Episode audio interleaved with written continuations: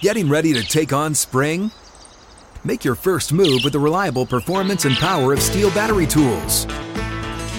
From hedge trimmers and mowers to string trimmers and more, right now you can save $50 on select battery tool sets.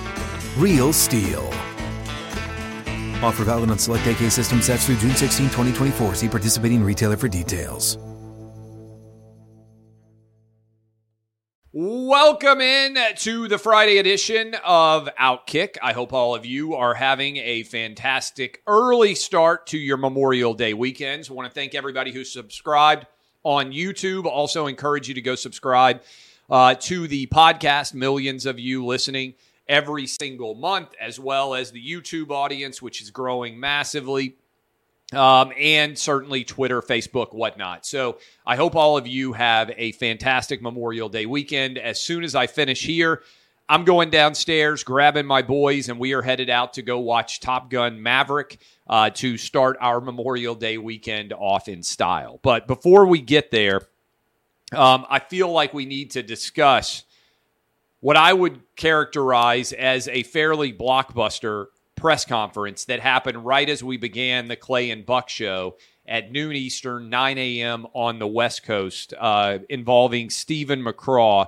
Texas Department of Public Safety Director, and the details that he shared there um, and the impact of all of those. So, uh, the biggest takeaway is that the police are now acknowledging that they failed when they did not breach the door in time. And I'm going to talk about this with the most recent timeline. Um, it sounds like a calamity of errors uh, in general led to these kids being undefended in this classroom. But this is all notes that I took. So for people out there who sometimes wonder, hey, uh, what do you have on your notepad? I don't know that you can see all the details there, but I have written down on my notepad timeline uh, I was listening live as we were doing the Clay and Buck radio show, just like you guys were. Uh, according to the spokesperson, at 1127, the door was propped open to a school for a teacher to be able to go out to her car. 1127 a.m. Central Time.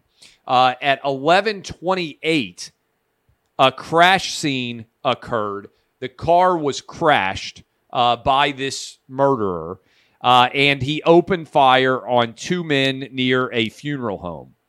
At 11:30, a teacher called 911, and at 11:33, this killer entered the school through the door that had been propped open by the teacher. So this is just an unbelievable and unfortunate timeline here that a teacher props open a door at 1127 nearly identical to the time that this kid happens to crash the car this killer uh, and then opens fire on two men. Why that door wasn't then shut uh, why things occurred as they did i have a lot of questions about this. I'd like to know more uh, but the door was unlocked because it had been propped open. Now, again, I'll get into the details on this a bit more, but this is a massive part of this story uh, because if the door is shut, then it is locked from the outside. And a lot of people are confused by this idea, but the doors are not locked on the inside; they are locked on uh, on the outside. So if this teacher doesn't decide to prop the door open and leave when she does, then when this killer walks up to the school attempting to enter, the door would have been locked. People can say, well, that doesn't matter very much, but I think it matters a great deal here because if the door had been locked, then this killer would have had to pull out his gun and start firing at the door theoretically uh, to uh, to be able to enter. Now we don't know what the door even looks like. I haven't seen a close up shot of this door. It's also possible that he might not have even fit through the door. Right? He might have had difficulty getting into the door. This matters, right? The door not being locked was one of the reasons why these kids are dead. Now, kids are dead because of this murder, right? I want to make that clear as I'm discussing this timeline and all these details. but I do think it's important to go over all these details and find out what was done wrong. Just like when a plane crashes, you go back over the black box and you look at all the details there and figure out what happened. Okay. So I'm just trying to lay out the details of what happened here. So, uh, doors propped open by a teacher at 11:27 a.m. Central. 11:28, the killer crashes his car near uh, this school. At 11:30, a teacher calls 911. What I still have not heard, and I'm trying to share as many facts as I have. I'm not claiming that I've got every single detail uh, locked down right now, right now, right? But what I want to know is, teacher calls 911 at 11:30. Why was every school teacher not told to lock down their classrooms as this guy has begun to shoot outside? He's shooting outside for five minutes, okay? Because he doesn't enter the school until 1133. So there are shots being fired outside. There's a teacher that calls 911 at 1130. Why did they not get on the PA system and say the entire school is locked down, lock every classroom door right now? We know that these locks were pretty heavy duty because it was difficult to get through them, okay? So the killer enters the school, walks down the hallway, ends up in room uh, 111 and 112. They're kind of joined classrooms there, and then proceeds to fire more than 100 rounds inside of that school when he walks in. This is staggering, awful to even think about.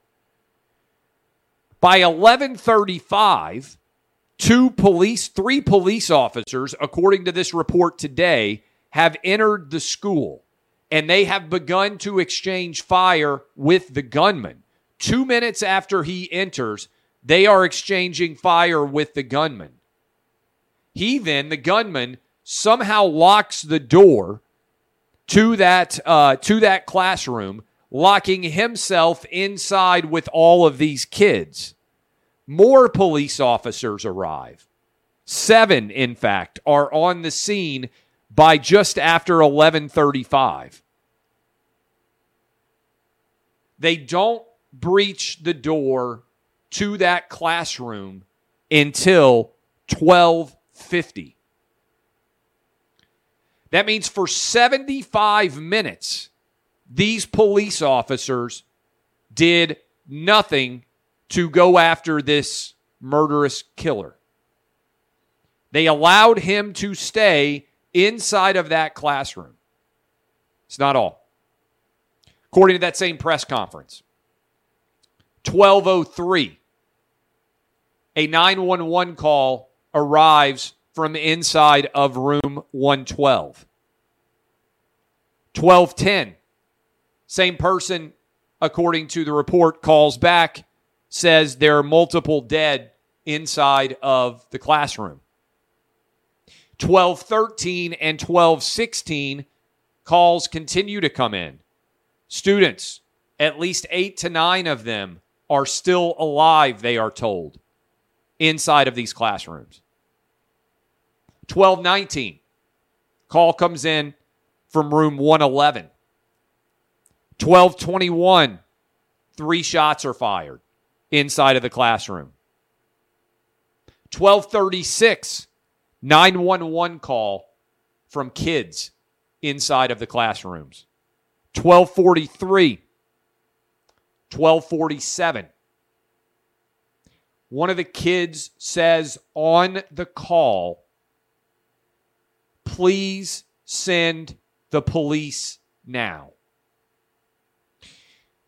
At 1250, they finally go in to the classroom. 75 minutes. Police officers responding on the scene allowed this killer to be inside these classrooms with kids and teachers. 75 chilling minutes. One hour and 15 minutes long, almost as long as a movie would take to watch. I want you to think about what that would have been like for those kids. I want you to think about what that would have been like for those teachers. Where were the police? We took calls on Clay and Buck all three hours today from law enforcement. They said the number one rule in the wake of Columbine is you go balls to the wall after the shooter, you don't stop. Unless the shooter kills you, you keep going. That's what you signed up for. That's your job. Something went horribly wrong inside of this school when it came to these police officers. Guys, they were inside this school two minutes after the shooter. They exchanged gunshots with him. They evidently had minor injuries in that gun battle. How in the world did they not go after him full bore? Why did they fall back? Why are there reports that they waited for a SWAT team to arrive with the Border Patrol? The BORTAC team says they arrived at 1215 they weren't even allowed to breach the door until 1250 and kill this killer. How does this happen? Okay. There's going to be a lot of discussion about all the details surrounding this. And you can have a variety of different opinions about larger discussions here, right? Gun laws, uh, age of purchase that should be required, uh, amount of ammunition that can be purchased, because there are a lot of rounds of ammunition here mental health checks, all of those things are very valid discussions. But what I want to focus on are what the facts are that we now know here. The door was left open to the school by a teacher. The gunman walked in. The classroom doors were not locked. Police were inside of this school within two minutes, exchanging gunfire with him. And then they inexplicably fell back and allowed him to be inside of that classroom for 75 minutes with those kids and with those uh, teachers. When these 9 11 calls come out, I hope everyone who made them is still alive. They're going to be haunting, they're going to be terrifying. What in the world were the police doing? Now, some people get upset. Say, Clay, how why would you say anything negative about a police officer? Guess what? People screw up at their jobs, no matter what that job is. I don't universally praise any profession because professions are made up of humans, and humans are innately imperfect. But when you are a police officer, I would think the number one reason why you sign up to be a police officer is for this moment. For there to be an unquestioned bad guy trying to kill unquestioned little angel elementary school children. How do you not go balls to the wall after a shooter how do you not draw his attention to you? Maybe you die. Yes, we're all going to die. But when you sign up to be a police officer, this should be the situation that you are hoping you will be able to one day prevent and save lives of children like this. Why did they fall back? Why did they allow this monster 75 minutes, according to their own timeline, inside of these classrooms when they knew there were still kids and teachers alive in there.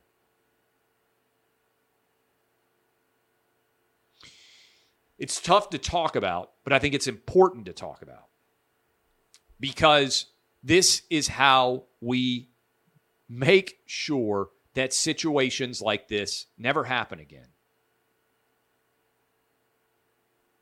Teacher walks outside, props the door open other teachers don't lock the doors inside. Was there a warning of, of a lockdown? Was there a warning of the shooting going on? What occurred inside of that school that left those kids and those teachers completely undefended from a homicidal maniac madman? and when they should have been protected. When two minutes after he entered that school, there should have been police officers, and there were police officers there in hot pursuit of him. How is it that they allowed him to lock himself in the door and they didn't do anything?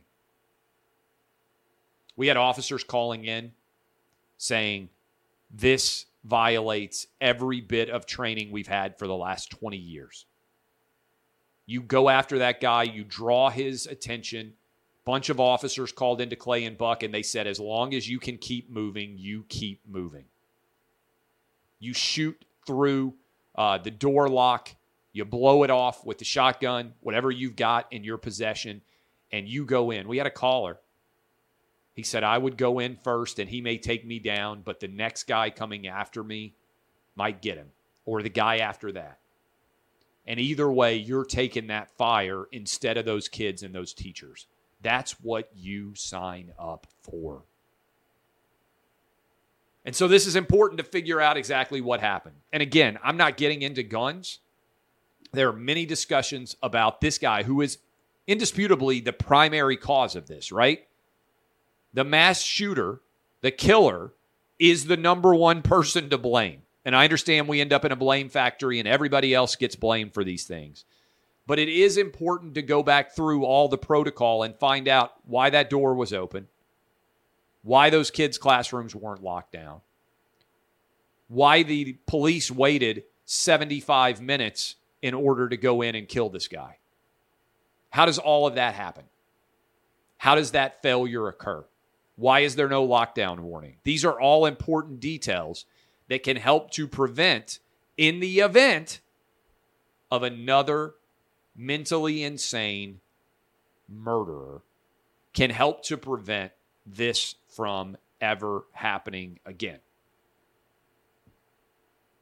I think these facts matter. Not trying to argue with anybody politically it's important to get a full accounting of how everybody failed. And I don't think there's any doubt that the police failed in this situation. Can never allow that to happen again. Somebody, there was a commanding officer in charge there who made a lot of these decisions that may well have cost lives. Not the conversation that any of us want to be having uh, on any day, uh, but the, here's where we are. Hey, Clay Travis here. We'll be right back. But first, here's a word. Getting ready to take on spring?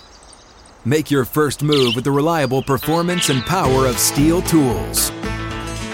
From hedge trimmers and mowers to string trimmers and more, right now you can save $20 on the STIHL MS162 or MS170 chainsaw. Real STIHL. Offer valid through June 30th, 2024. See participating retailer for details. Okay, shifting gears. Um, it's Memorial Day weekend. Encourage you to go listen to the radio show today. Jack Carr, Navy SEAL sniper, Joey Jones, uh, former uh, soldier who lost his legs in Afghanistan. We had Governor Ron DeSantis on with us. Uh, and then we had a great story to finish the show. Nick Leo uh, called in to talk about his dad, grandfather, Nicholas Leo, who stormed the beaches in Normandy. I just want to talk about that for a moment here. Uh, I'm not sure if I'm going to do a show on Memorial Day because I'm not sure what the storylines or, or, details are going to be, maybe. Um, but I want all of you to think about Memorial Day for a moment.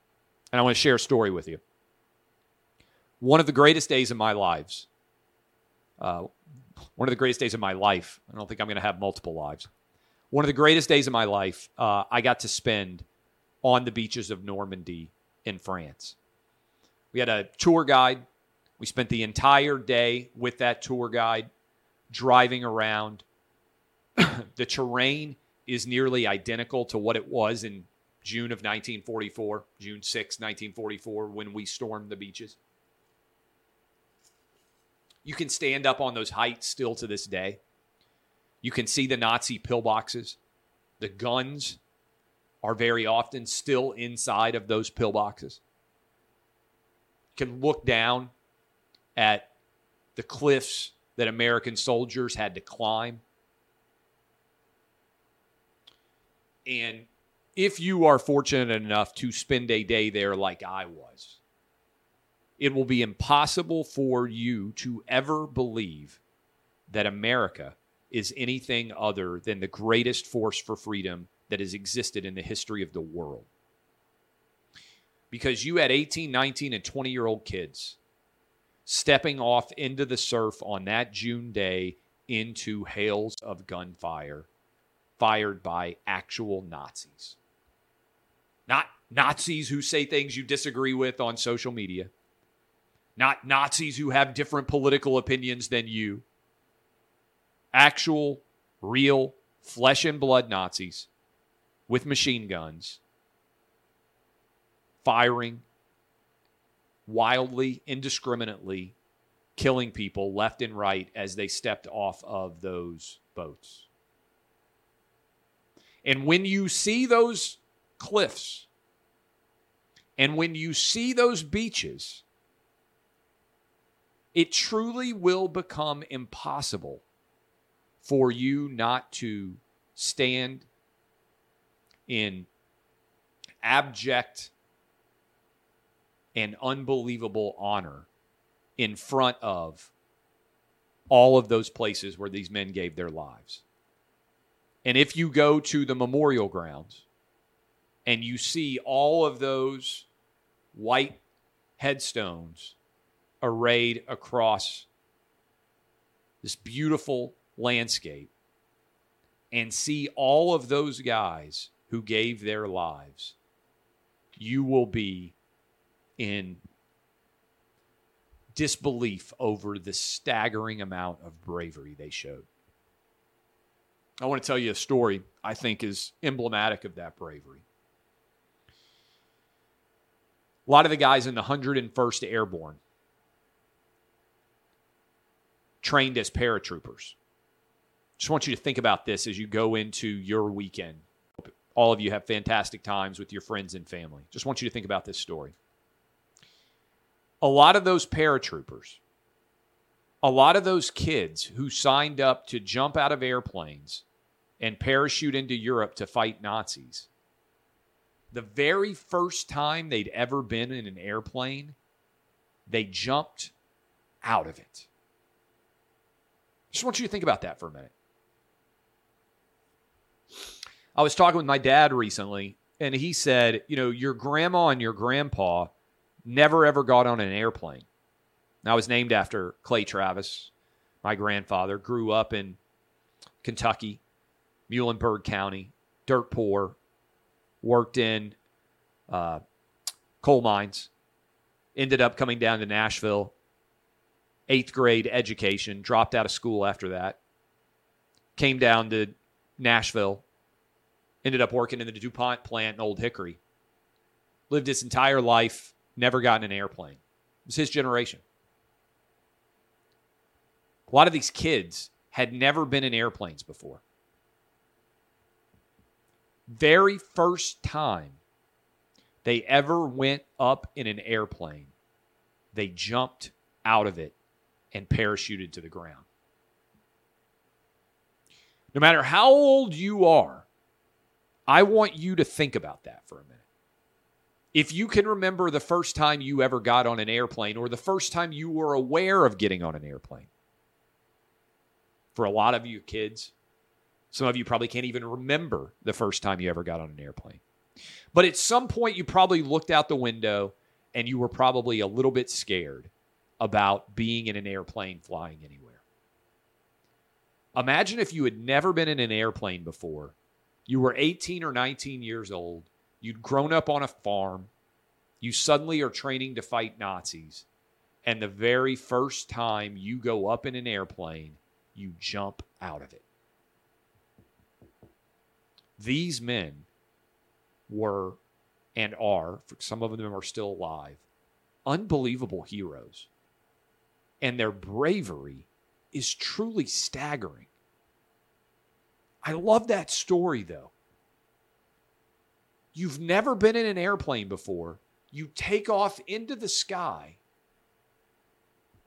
And the very first time you've ever been in an airplane, you jump out of it with a parachute training to go overseas and fight the Nazis in Europe. Our soldiers are amazing. Their stories and their sacrifices are legion. Just want you to think about that a little bit as you go into your weekend and maybe share it with your boys or your girls. Certainly give thanks for all the freedoms that we have every single day to live in the greatest country that has ever existed.